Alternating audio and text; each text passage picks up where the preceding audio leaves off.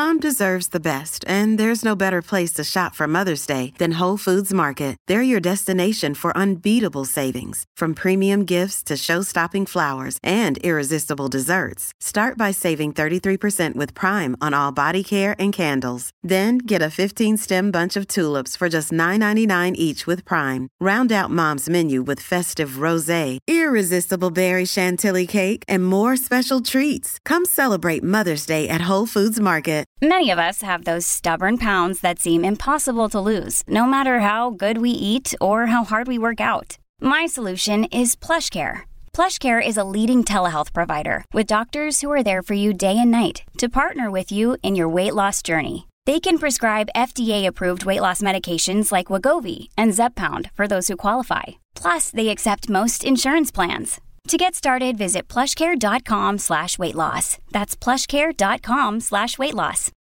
This episode is brought to you by Shopify. Do you have a point of sale system you can trust, or is it a real POS? You need Shopify for retail. From accepting payments to managing inventory, Shopify POS has everything you need to sell in person. Go to shopify.com slash system, all lowercase, to take your retail business to the next level today. That's shopify.com slash system. Welcome to the New Books Network. Hello, everyone, and welcome to New Books in African Studies, a podcast channel of the New Books Network. My, I am Esperanza Brizuela Garcia, and today I will be talking to Dr. Kalle Kananoja about his book, Healing Knowledge in Atlantic Africa Medical Encounters 1500 to 1850 published by Cambridge University Press in 2021. Dr. Kananoja is lecturer in science and ideas at the University of Oulu. Dr. Kananoja, welcome to the podcast. Thank you very much, Esperanza. Um, I wonder if you could uh, begin, uh, we could begin this interview by you telling us a little bit about yourself. Yeah, sure. So I'm now based at the University of Oulu in northern Finland. But I began my studies at the University of Helsinki uh, in 1999 and went to major in, in African studies, uh, which in Helsinki is very much um, geared towards linguistic rather than cultural studies. So, as part of my early training, I, I started learning Kiswahili, uh, but began to drift towards African history uh, very early in my studies. However, one of my teachers in, in Swahili was a former missionary and theologian uh, named Raimo Harjula, who had worked in, in Tanzania uh, in the 1970s and had also worked uh, on medical anthropology, uh, conducting a study uh, on an individual herbalist. So this was published uh, as a book with the title Mirau and His Practice in 1980 and as a student i i picked up this book and read it with curiosity but it didn't really spark anything me in me at that time. Uh, it was like my first exposure to to medicine in africa. So the topic might have been too foreign and difficult for me to really enjoy it. However i think it probably planted some seeds within me. And and gradually as i drifted more towards studying African spiritual practices uh, and their history, Harjula's work became quite a big influence for me. Another key piece of literature that inspired me after finishing my MA studies was uh, James Sweet's Recreating Africa, which I remember reading uh, when I was contemplating whether to continue for a PhD. So that book, uh, along with Linda Hay- Heywood's edited volume on on the Central African diaspora started me on a very different path, path uh, and took me to study Central Africans in 18th century Brazil, very much focusing on ethnic identities and their transformations, uh, as well as religious practices. So, uh, as you can probably imagine, African history is is a very marginal subject in Finland although we have uh, strong historical connections with with uh, Southwest Africa, with Namibia, uh, and to a lesser extent with Tanzania, but the academic scene is in, in African history is limited to about a dozen or maybe 15 scholars, and that's already counting the, the current PhD students and, and postdocs. But I was very lucky uh, to always have good teachers, uh, good mentors, now colleagues, uh, people like Holger Weiss, Juhani Koponen, uh, Harri Siiskonen, and Markku Hokkanen, who showed me uh, how uh, African history is done and and who all published at a high international level and pushed me to do the same. And who also continue to contribute to, to the relevant discussions in our field. So that was always very uh, inspirational, very supportive, and also facilitated my work uh, on the book we're going to talk about today Healing Knowledge in Atlantic Africa. Um, so, it, uh, how specifically did you come to um, uh, work on this book? When did it start um, taking shape in first in in your head, and then uh, how did it uh, start to happen? Right. So uh, I finished my PhD in 2012, so nine years ago, and then spent a year at the Euro- European University Institute in Florence, in Italy. But then I received a, a three-year grant from the Academy of Finland to, to work solely on this project uh, and had another year of funding from the Helsinki Collegium of, of Advanced Study, which, of course, all this uh, generous support helped me to uh, to conduct archival research uh, and ended up spending several months uh, in Portugal to research this book. So that was, of course, uh, the, the, the first step to was to have that the that uh, funding in place. But intellectually, I mean, uh, I was very inspired, like I said, uh, James Sweet, and um, inspired by this whole historiography on on African healing practices in the Americas. And at the same time, I was very uh, frustrated about how little all the scholarship had to say about Africa and medicine in Africa and how even some of the best studies that set out to write about these topics using an Atlantic history framework didn't really focus on Africa at all. Um, there were exceptions, exceptions of course, and and sure I had read uh, John Thornton's uh, African Africans in the Making of the Atlantic World, as well as James Sweet's second book about Domingos Álvares. Uh, but even those two books um, took the narrative out of Africa. Whereas in my own book, I wanted to, to the, the focus to remain only on the African continent. So uh, partially, I was writing in reaction to the de- developments that were taking place in the much larger fields of American and Atlantic as well as African diaspora history, and how healing and health and medicine were being taken seriously by scholars in these fields. At the same time, I was also going against the grain in, in pre colonial African history, uh, where the narrative was always super focused on the Atlantic slave trade and, and enslavement of Africans. And now, of course, I'm not saying that slavery shouldn't be a focus area of, of African history, but personally, I wanted to experiment whether I can uh, write about this period uh, in global history and, and about these parts of the world without putting the African experiences of, of enslavement at the center. Uh, also, during my already during my PhD research on, on slavery in Brazil, I had started gathering material and on on Angola and Congo in, in Portuguese archives. So mainly in the overseas archives, uh, Arquivo Histórico Ultramarino, and the Portuguese National Archives in, in Torre do Tombo, where I worked mostly on the inquisitional records. So I had a hunch of the materials that I, I could expect to find there and that were needed for the study. And, and I had already transcribed or digitalized some some sources that offered material for writing about uh, health and medicine in African history. so that's how I was able also able to sell the project to the funding agencies. Uh, although I, I couldn't be really sure that in the end I would end up with enough material for a book length study. As I dug deeper in this topic, however, I also uh, discovered that uh, quite a few Portuguese scholars had had also written about topics related to medicine and disease. So, so this appeared in obscure articles uh, in all kinds of colonial journals and, and bulletins uh, during the first half of the 20th century. And that helped me as well in, in, in locating more materials and, and build a bigger picture out of this very sporadic and, and sketchy uh, documentation.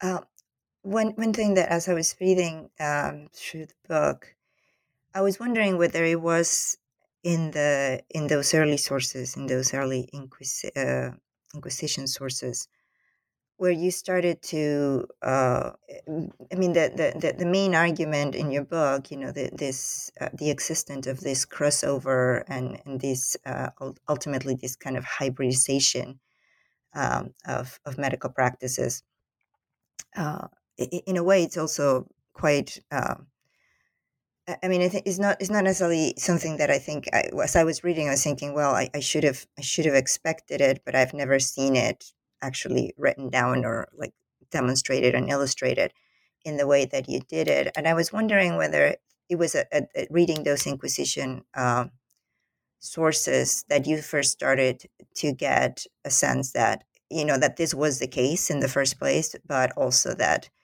uh, you you could be able to uh, to show it, you know, to to to uh, write, if not even a whole book, but just to to sustain an argument around along those lines.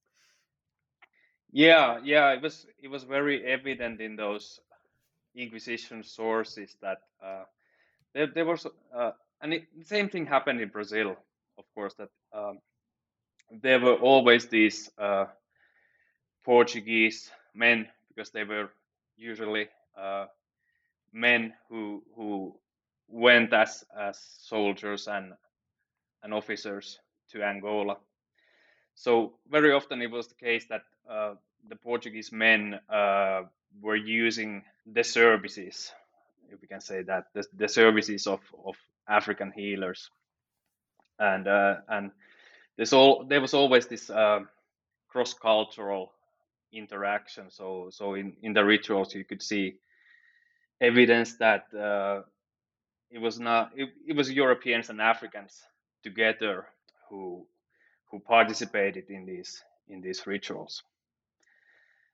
Uh, yeah, so so that kind of medical pluralism, um, not only in the sense that uh, African healing practices themselves were were plural, so you had many kinds of uh, different kinds of specialists uh, doing uh, all all sorts of, healing, and then then also sorts of Europe, European practitioners who who fumbled around on the African continent and and tried to to figure out the way a way to health, so to speak.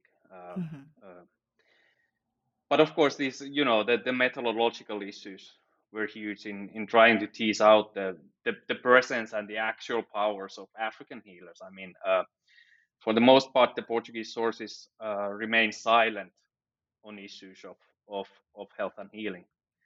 They have healers have an uh, almost invisible presence in this uh, creolized or hybridized landscapes of Angola. So they are usually present only when there's so, some sort of uh, a clash of cultures. So so when someone judges them and their practice, and here of course the the Inquisition trials uh, and denunciations uh, which paradoxically, despite all these biases, still remain the best sources we have on African healers and healing in the early modern world.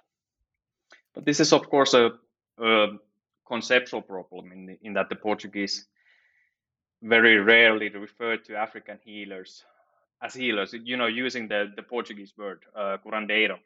Mm-hmm. So they are most, mostly referred to as as feiticeiros, feiticeiras, uh, which to the to the English and the Dutch in West Africa would uh, translate as the, the the fetish man. So that is someone who uses power objects or or harnesses these uh, spiritual entities to either heal or to harm others. So the so the obvious uh, issue here, uh, the methodological issue here, is that Africans very rarely in these sources get to present their own point of view. Uh, they are usually presented in negative light by author- authorities who condemn their practice. Mm. Mm-hmm. Then there's also uh, I use a lot of the the Italian uh, Capuchin materials, which complement the Inquisition sources, uh, and there we can see these glimpses of of uh, the internal pluralism of of African medicine. Like uh, like I have in one of the chapters, I have a list of healer titles uh, compiled by the Capuchin uh, Cavazzi in the 17th century. So we have healers such as uh, the Shingilas, who specialized in healing by spirit possession. Uh, then others who who prepared and sold different types of, of talismans and medicines to ailing patients. So while it's still biased and uh, judgmental, it's it's also you know the Capuchins were at least attempting to understand how the how the medical marketplace, uh, if we want to use that expression, uh, functioned in in uh, Central Africa. And then we can uh, go on to contrast that, list by Cavazzi, with with, an, with another type of uh, typology, which was drawn up by the uh, missionary Giuseppe Monari. so where he put this the Central African healers into you know the three categories the good the wicked and the bad. And the good are the the ones who who relied on you know the good healers rely only on herbal medicine and medicinal roots. Uh, and monari also thinks that they are a little bit like the the surgeons. He he actually were, uses the word surgeon uh, to describe these uh, uh healers the, you know the herbalists. But then we have others who use not only herbs but also rely on these uh, super, superstitious uh, what what what Monari calls the superstitious words uh, incantations. So mixed herbal and spiritual practice. And then we had the the bad healers who only healed by spirit possession and and you know try to keep this ritual secret so you know methodologically again this this kind of moral taxonomy doesn't help us get very far. Uh, but i think it's helpful for understanding that early modern observers uh, who were outsiders to african societies also realized these you know the, the basic divisions and the and the basic uh, medical uh, plurality you know that african societies were medically plural societies where different kinds of healers com- compete you know they competed with with each other but also complemented each other mm-hmm. um, and I mean, you, you spend uh, your first chapter uh, sort of like uh, detailing the, this plurality. Uh, and, and in a way, it, it, uh, it, like you said, it also helps us uh, understand um, sort of like the, the understand the conception of, of disease, you know, what, what you, you make this general distinction between um, diseases of the, the body, physical diseases, and and uh, and and the ones that were dealt with more specifically, or diseases of of, of human or men. Uh, or social diseases uh, that tended to be dealt more like with the spiritual healers, or you know, there wasn't a necessarily always a clear distinction, but uh, but it's interesting how uh, that um, through the understanding of the different of this pluralism, it also gives us a gives an entry gives us an entry into um, into how they understood ailments and, and different kinds of ailments and and and uh, and uh, among Africans. But what I think it's is particularly insightful in your study is as you follow it through, you start showing how partly one of the reasons why the Portuguese, um, especially in, in, in, Central Africa, uh, were able to perceive this is because this was not so alien to them. You know, they they themselves uh, in in early modern Europe itself, uh, this conceptualization of disease was was not so far out from what they had experienced themselves. Could you um, could you start tell us a little bit about how, how you came to that insight and how that became apparent to you? Yeah, of course, of course, I'm I'm I'm not the first one to success it. yeah, I know. so so others others before me have have written about uh, you know the the Portuguese you know and of course the Portuguese themselves you know in in Portugal uh, already had Inquisition and you know you have you know the same same kind of uh, medical pluralism also in Portugal so mm-hmm. um, so I I think it was only you know uh, natural and I, I think in that sense it's it's also very important that for pre-colonial Africa that uh, that we also try to connect it to uh, historiographies in in other fields like you know like it's being done in in in Atlantic history now but you know we also have to be aware aware of these uh, developments in in American and European history. And that's that's really what I was trying to do throughout the book that you know I was uh, trying to combine all these all these different historiographies uh, and see uh, whether you know it's you know to me it often seems that uh, Finnish society or or you know not not only early modern Africa and and early modern Finland are similar in many ways but you know also also for later periods and you know how these how, how the development of human societies goes through these stages and you know sometimes you know uh, one society is 20 or 30 years before the others but you know it seems to me that uh, many of these uh, lines can be can be found uh, throughout the world mm-hmm. yeah no and and again i think one of the interesting i mean sort of emphasis i think in the book is uh, a more balanced approach to between difference and and uh, and common ground uh, in the sense that there's there's a good an attempt to understand not only a lot of times like you said in the the the, the cross cultural encounter focuses in areas of conflict in which the, the, emphasis is on what make these two groups or what made these two cultures different uh, and and obviously there's some of that, uh, and and uh, especially in, in, the Inquisition, in the Inquisition uh, cases, of course. But what I liked about your book is that you balance it really well with uh, very uh, compelling arguments about the existence of this common ground, and in, in some ways why, and also the historicity of this common ground in, in the sense like. In, in your second chapter, for instance, you move into uh, just the specificity of this uh, of of the the materials that were used, mm-hmm. uh, the remedies, the specific things that were used, and uh, uh, and how some of them were adopted by Portuguese, how Africans themselves were curious about European remedies, etc. There was this pragmatism about, you know, what each of them could use, and but of course this this in both cases there was experimentation. There was trying things out and um, so again, it sort of shows that these even this level of communication could not have taken place without a sense of uh, of both cultures uh, or all these different cultures uh, giving a certain amount of value to this particular type of materials and knowledge.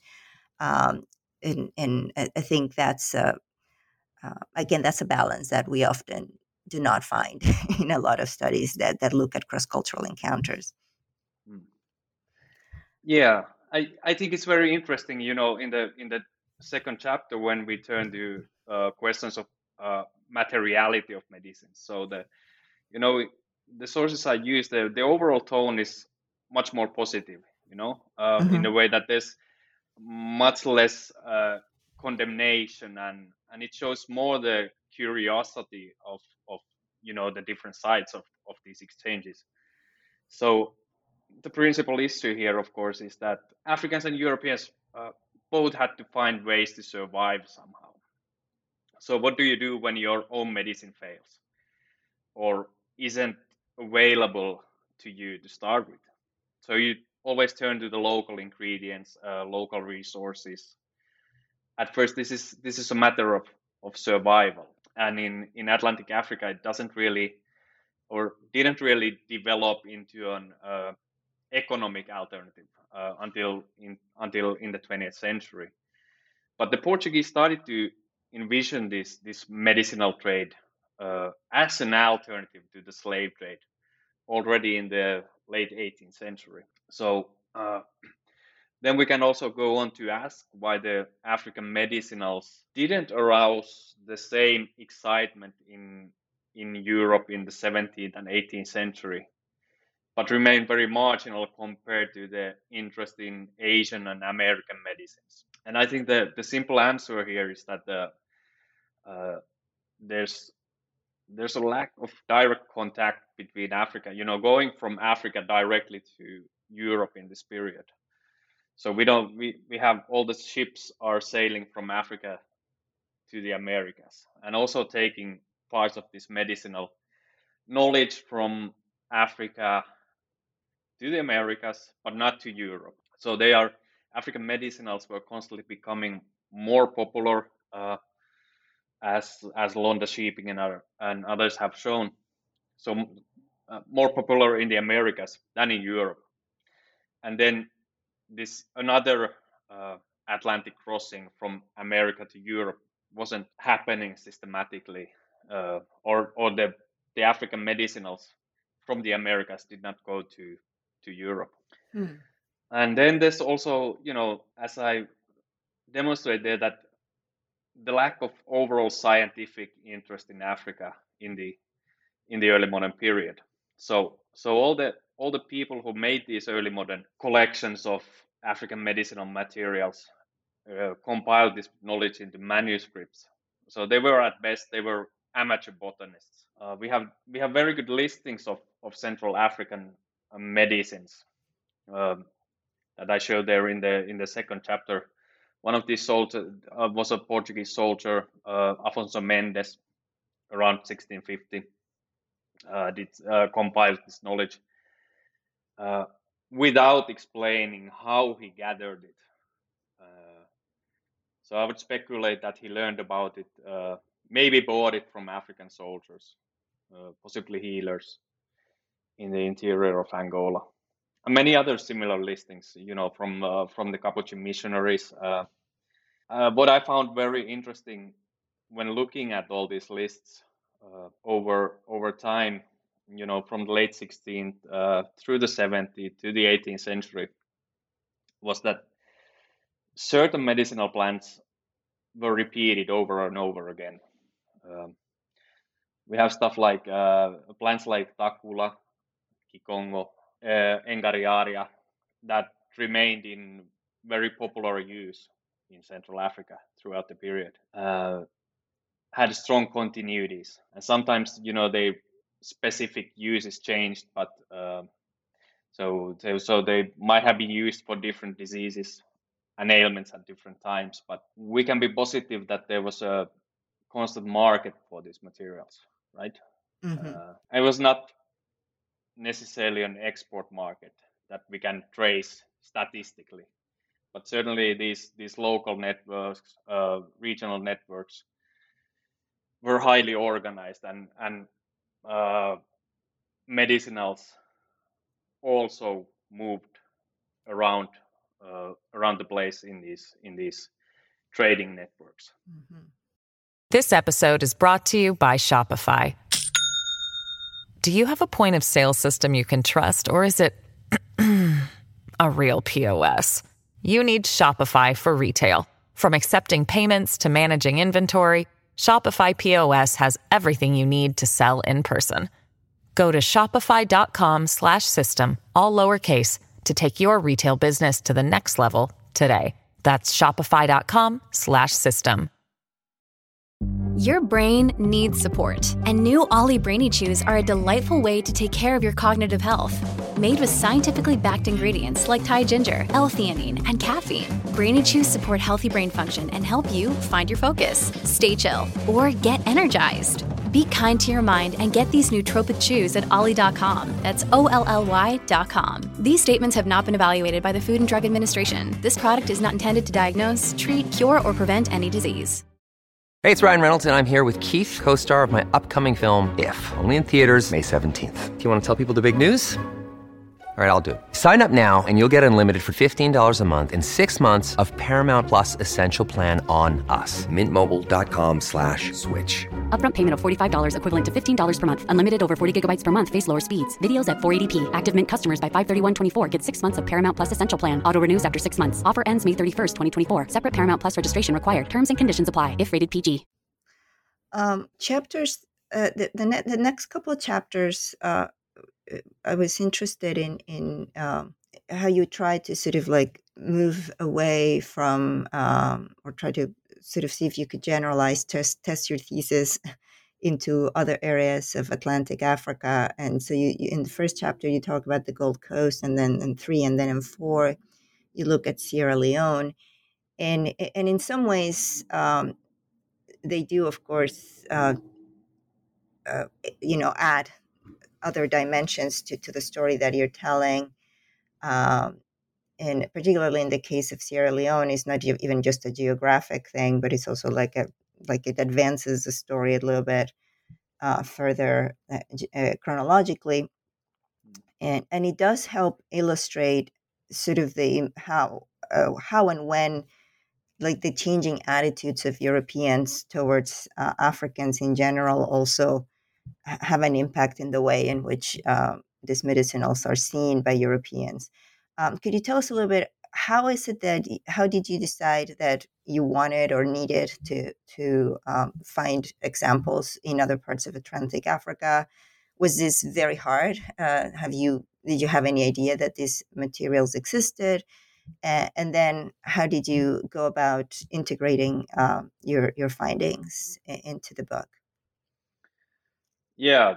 So these, you know, the the chapters on on the Gold Coast and Sierra Leone, uh, I wrote them originally as as one chapter, and then then decided to split them uh, when I was finishing the book. And uh, really, both chapters started with a very good question uh, at a at a conference by Mariana Candido. Mm-hmm. So so who asked me that, you know, Kalle, if at the end of the day, were the Portuguese really any different from other Europeans uh, who were active in West Africa? And um, you know, in especially in me- in medical matters.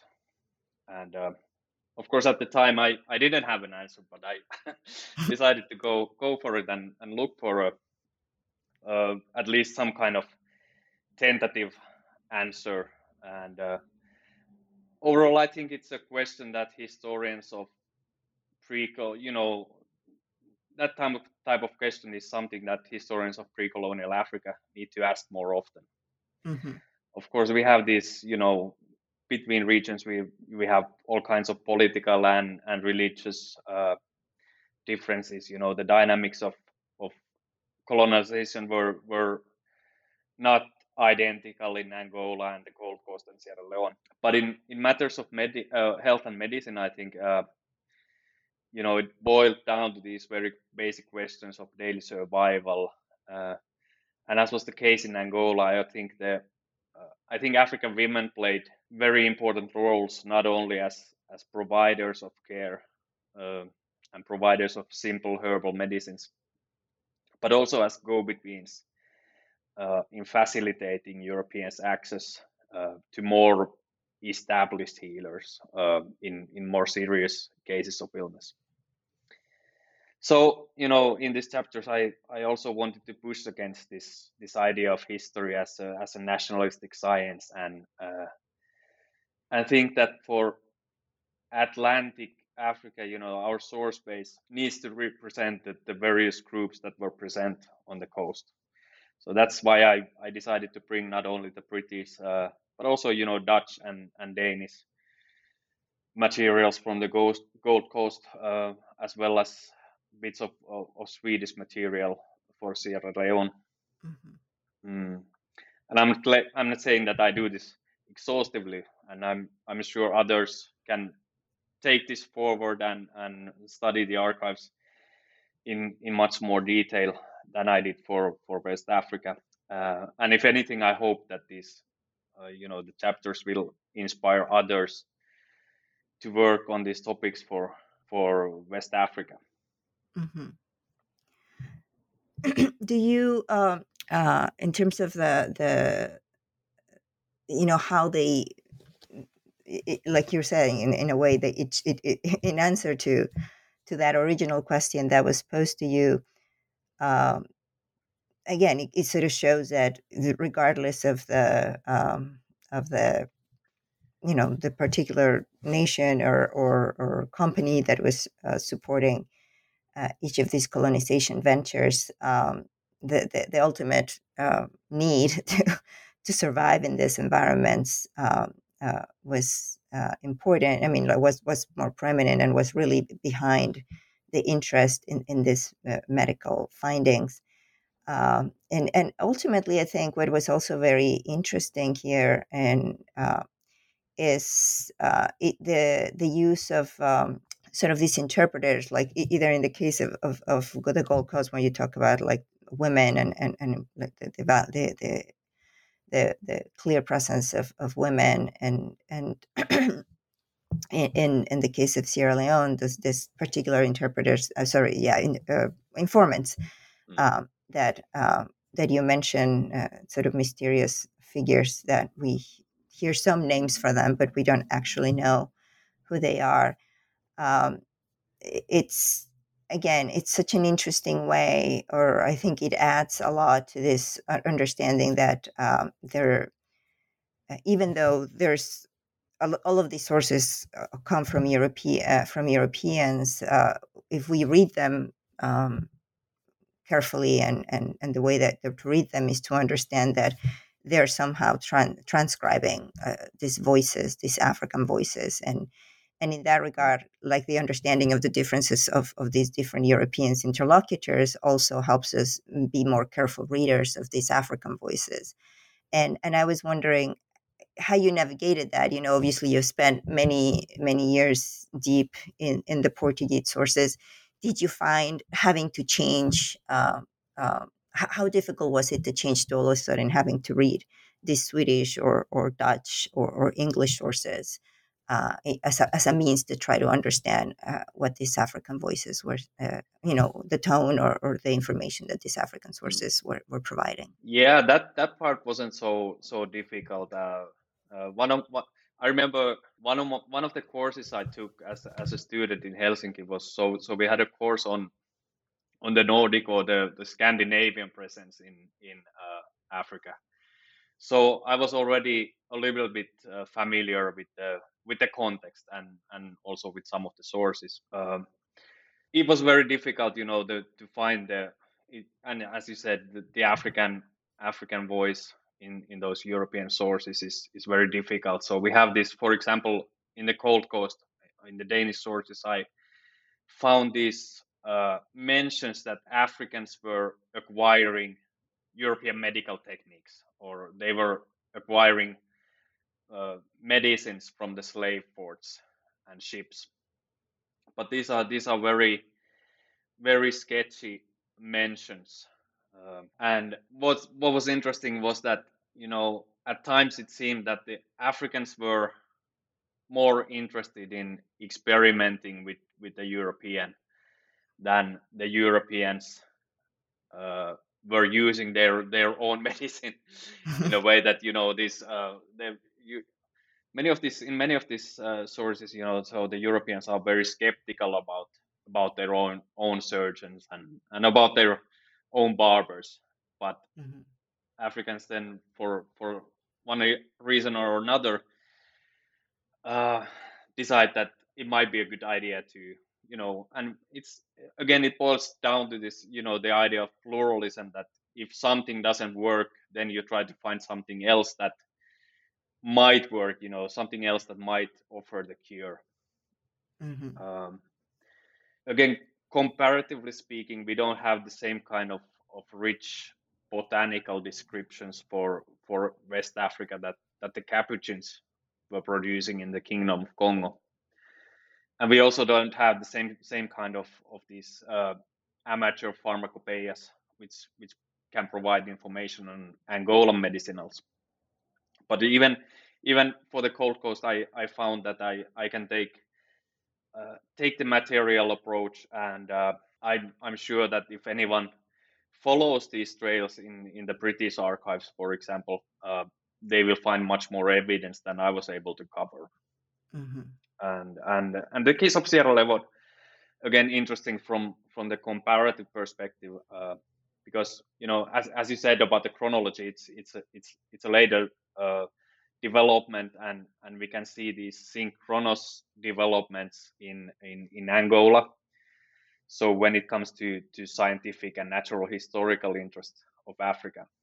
And of course this has to do with with the Linnean systematization and and the Linnean networks that sought to catalog the the natural resources and and the animals and the plants on a global scale. Uh, mm-hmm. so we have so we have all these Linnaeus uh, disciples uh, Linnaeus uh, apostles roaming these extra European landscapes. We have people like Sparrman, uh, Anders Sparrman in, in South Africa and, and Thunberg in, in the Far East. And finally, Adam Afzelius in Sierra Leone, mm-hmm. who's actually part of the, the Banksian networks, you know, bank, part of the English or the British networks and, and working for and sponsored by the by the company in Sierra Leone so mostly you know Afzelius in in Freetown he what he does he sits you, you know when you read his journal it seems that Afzelius sits in a hut in Freetown and he has all these local assistants you know the locals are bringing him specimen.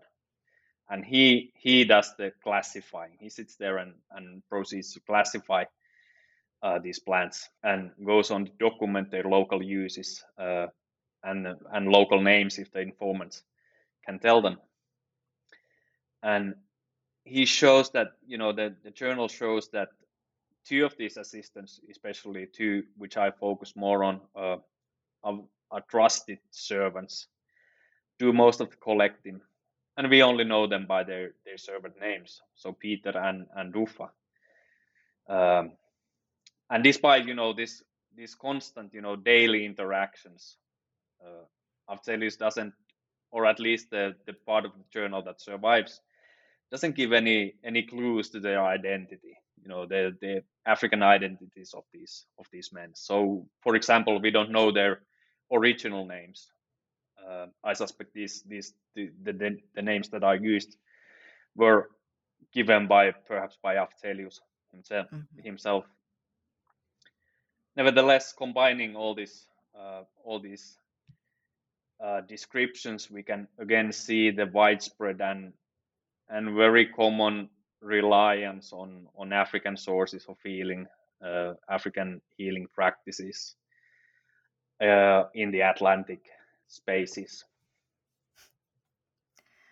Um, I mean, I, now that you, when you just recently uh, just mentioned that you started your training in in linguistics, um, it sort of explains also a lot that the use that you make of uh, of just words you know the linguistic uh, it, it, just provides like a, a nice uh, sort of uh, grounding um, source uh, for some of the, the work that you do and and and, and i figured it, it also might have helped uh, like in, in, in grounding the ideas of you know change and pluralism uh, into this area. And I imagine, like you also said, the the, the reading of all these different uh, diverse sources, uh, even in European languages. Um, uh, and moving a little bit more to that, um, you, your next couple of chapters deal precisely with sort of like uh, the, the European side, you know, the mm.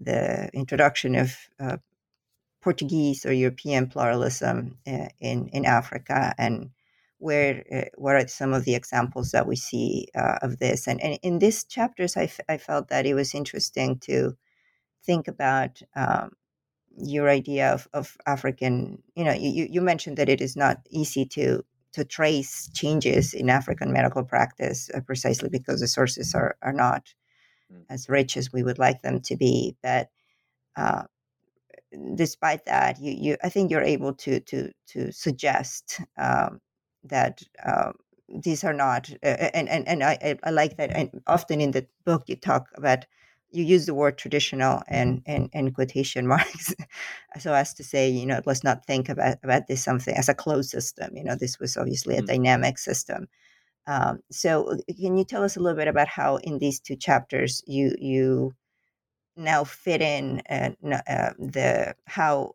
European practices Euro- and or practices that were coming from the Atlantic world uh, try to fit in um, and and modify or or affect uh, African medical practice um, as you describe it. Mm.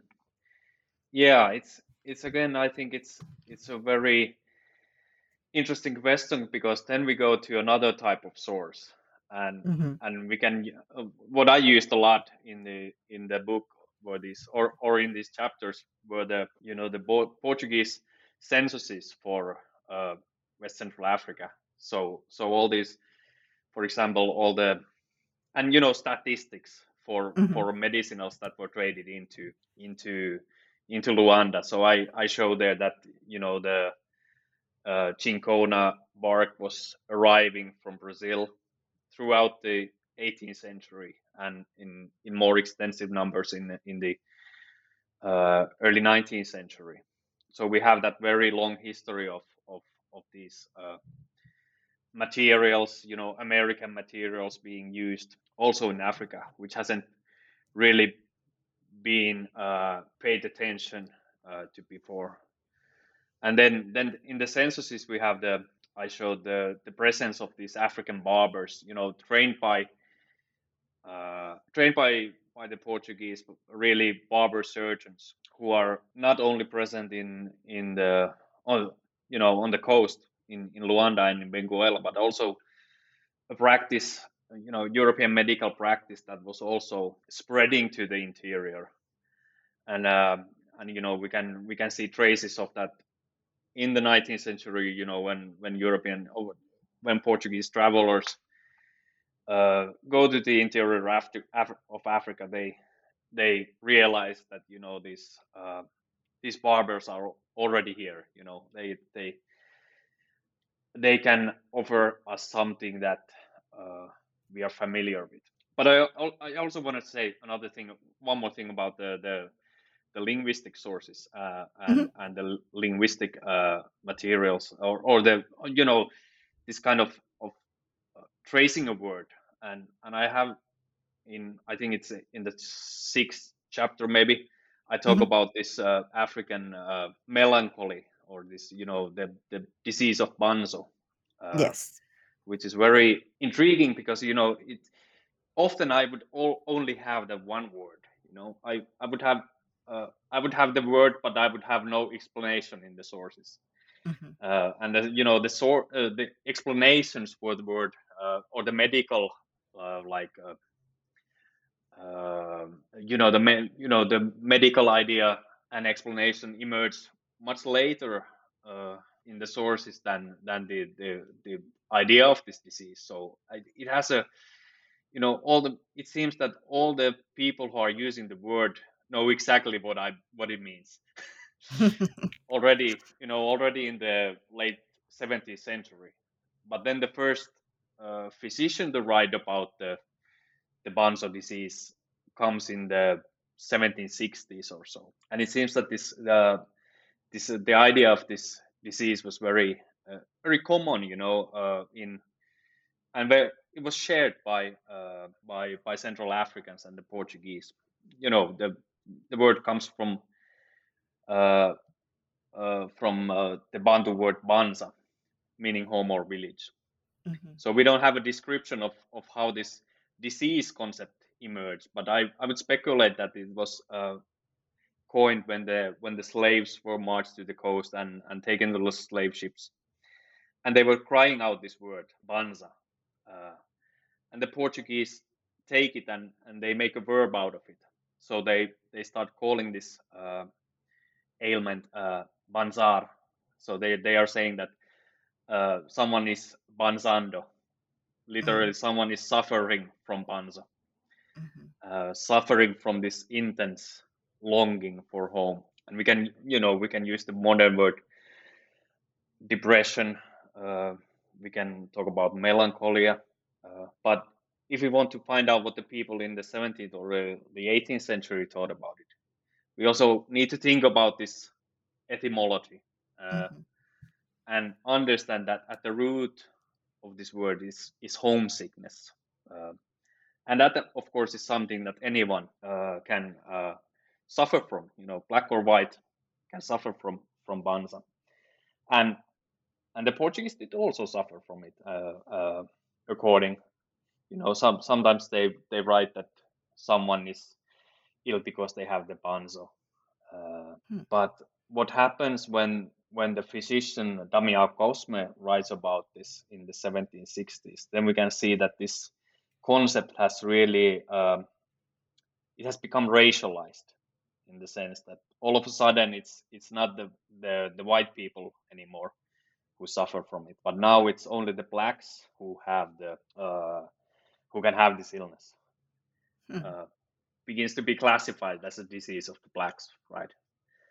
Uh, the concept becomes racialized, and and this from this time onward, you know, medical doctors also begin to pay more attention to banzo and, and similar mental ailments, not only in Africa but also among slave populations in the in the New World. And uh, I think that's uh, one of the most important uh, examples of of why this kind of you know why why why we need to pay attention to the to the linguistic side and you know the historical linguistic i i wish i could do more of it and and would have the you know the proper you know the the time and the proper skills to do it uh, mm. in in a much much greater uh, detail but yeah well i mean i think uh, like i said i found it very grounding and i, I thought it was a, a good a good place to start in in, in yeah. the places where you used it. Um, and you you finish your uh, with the last chapter uh, talking about a magic medical geography, and you know you you have started from the very start. One of the recurrent characteristics uh, of, of of this pluralism, uh, particularly the African pluralism, is that it's very mobile and and it's sort of that this this uh, medical uh, healers and professionals basically they just move around um, uh, quite significantly um, but in in this chapter you you sort of uh, it's in a, in a, little bit it's a little bit of a follow-up to the six you know where you talk about the limitations of the uh, uh, humor system uh, mm-hmm. of medicine and in in a way the, the importance that was eventually given to this notion of the environment as being like the most important determinant of the ability to stay healthy or to cure disease, et cetera, et cetera. And uh, but in a way, also this this chapter I felt uh, helps finally uh, find uh, like where the what was the final place that was given um, to uh, to all this knowledge, you know, that that was accumulated uh, about Africa, and and this kind of um, sort of tension between how in some ways this knowledge proved to be so useful even when it uh, came to be known in, in sort of uh, European circles, but in a way uh, also re- retain this level of uh, being useful in, in a specific locality.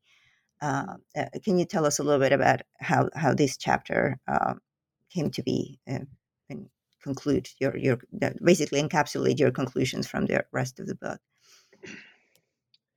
Yeah, so so how geographical space, uh, environment, and health were conceptualized not in, only in Central Africa but also in in the Portuguese. I, I try to write about how it's conceptualized in the Portuguese Atlantic at large, uh, and I, you know, maybe conceptualization is is not even a good word here because I think it's more about imagination. In in the end, it's, it's more about imagination and images that became attached to certain locations and, and certain regions over the centuries. and this this was the part where it was the most hardest uh, to discover if these images to what to what extent these images were shared between Africans and the Portuguese. Uh, so in, in contrast, contrast to the sharing of medicinals and, and disease concepts, uh, here the Europeans might have been building up their own set of rules in a way uh, instead of eagerly going to to local informants uh, to learn about healthy and healing uh, versus diseased and dangerous environments. And we have all we have to factor all these uh, adaptations and migrations that uh, for you know for the African side uh, that had already taken place. You know they you know the popul- the local population had been there for uh, centuries and and millennia before the before the Europeans arrived. So this probably was very developed. You know had already been de- developed among the locals and and the Europeans with the different background uh, had to had to go through those adaptations and and in the end adapted very poorly uh, to the new environment that they that they encountered. Uh, I think the basic uh, or or the important point here to to note is that there emerged this clear division of the of the land uh, or, or the environment. So so we have this idea of, of the healthy coast or the littoral, and then the very dangerous and uh, disease-ridden interior. You know, interior was always more more harmful and more dangerous. And if you wanted to recuperate uh, recuperate from illness, you had to seek treatment on the coast. And and as I as I concluded that you know the the Europeans often didn't have any other option but to go away from Angola, you know, seek out a cure in, in Brazil or go travel back to Europe. Uh, and this type of, you know, again, talking about these uh, continuities uh, in the longue durée, it's very interesting to note that this type of traveling for health causes, uh, of course, was also very typical for Europeans in colonial Africa you know, in in a later period. Uh, so one of the questions for further research uh, would be uh, to look at this, you know, to what extent these uh, early modern imaginations carried on uh, to later times. Mm. Well, I mean, in in some ways, even at really later times. I mean, um, I mean, it is is is it, it is still a common trope. I mean, I mm. remember uh, at least in Mexico, you know that uh, yeah. my my grandmother saying things like that. You know, it's like, oh, what you need is some time at the beach and you'll be fine, or mm. um, you know, like always the coastal areas were um, more, you know, uh, maybe not necessarily salubrious, but at least that the sea, the sea, the air of the sea and the water, the sea water was always had some kind of healing qualities. Um, as as opposed to wherever you happen to be. So I, I thought that that was, um, yeah, it's like you said, it's like this this things that we don't necessarily know where they come from, but uh, somehow they persist. Um, uh, so you, you conclude uh, i found the conclusion is really interesting because you know you, you spend quite a bit of time talking about uh, all the methodological methodological challenges that uh, that you um, that, that you basically want to make sure we all are aware of and, regardless of of uh, not regardless but in in in light of those um, I seem to uh, feel like uh, you feel like there's a lot of um, like you said it, it, what you said about those two chapters you know that you still feel there's uh, quite a bit of, work that can be done with regard to some of these problems, not not just in, in the Gold Coast or Sierra Leone, uh, in regards with this question, but more importantly, I think your your your concept of pluralism and the importance of uh, sort of realizing uh, the contributions of both Europeans and Africans to this uh, world of um, uh, medical uh, uh, medical intervention and, and, and, and medical ideas in this world uh, is something that you know yet needs, uh, uh, despite the, the, the challenges in the documentation, there's there's still a lot of room um, to think about these questions.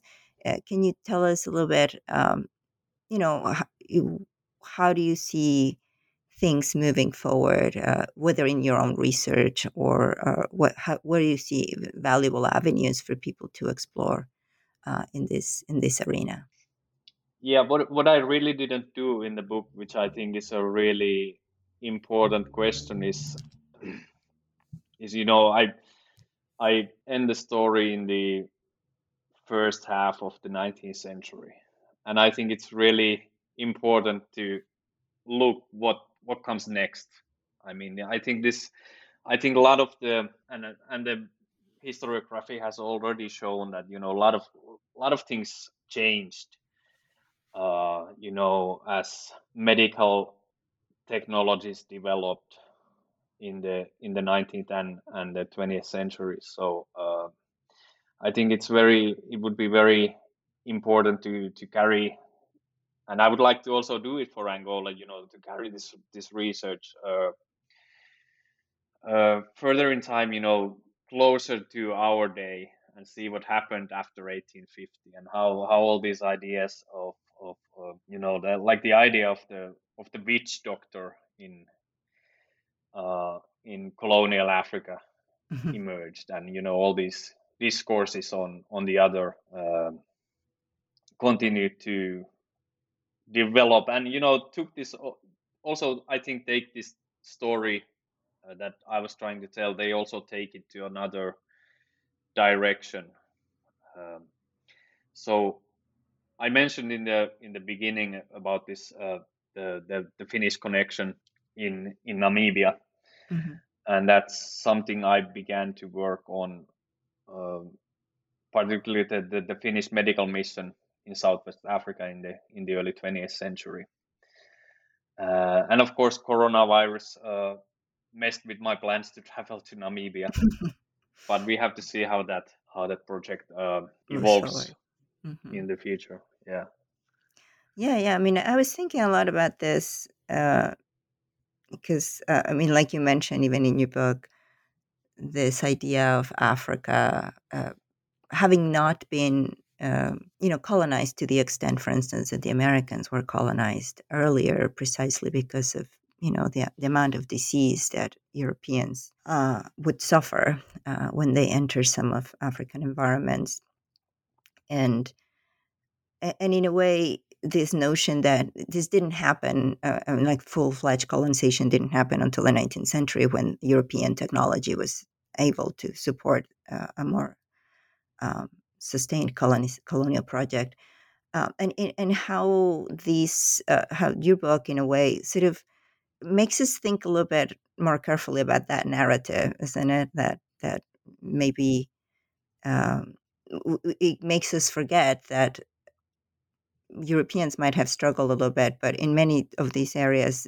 they did uh, manage to figure out ways to to um, to live and to survive. And they did so precisely because they, they took advantage of the knowledge that already existed on the ground.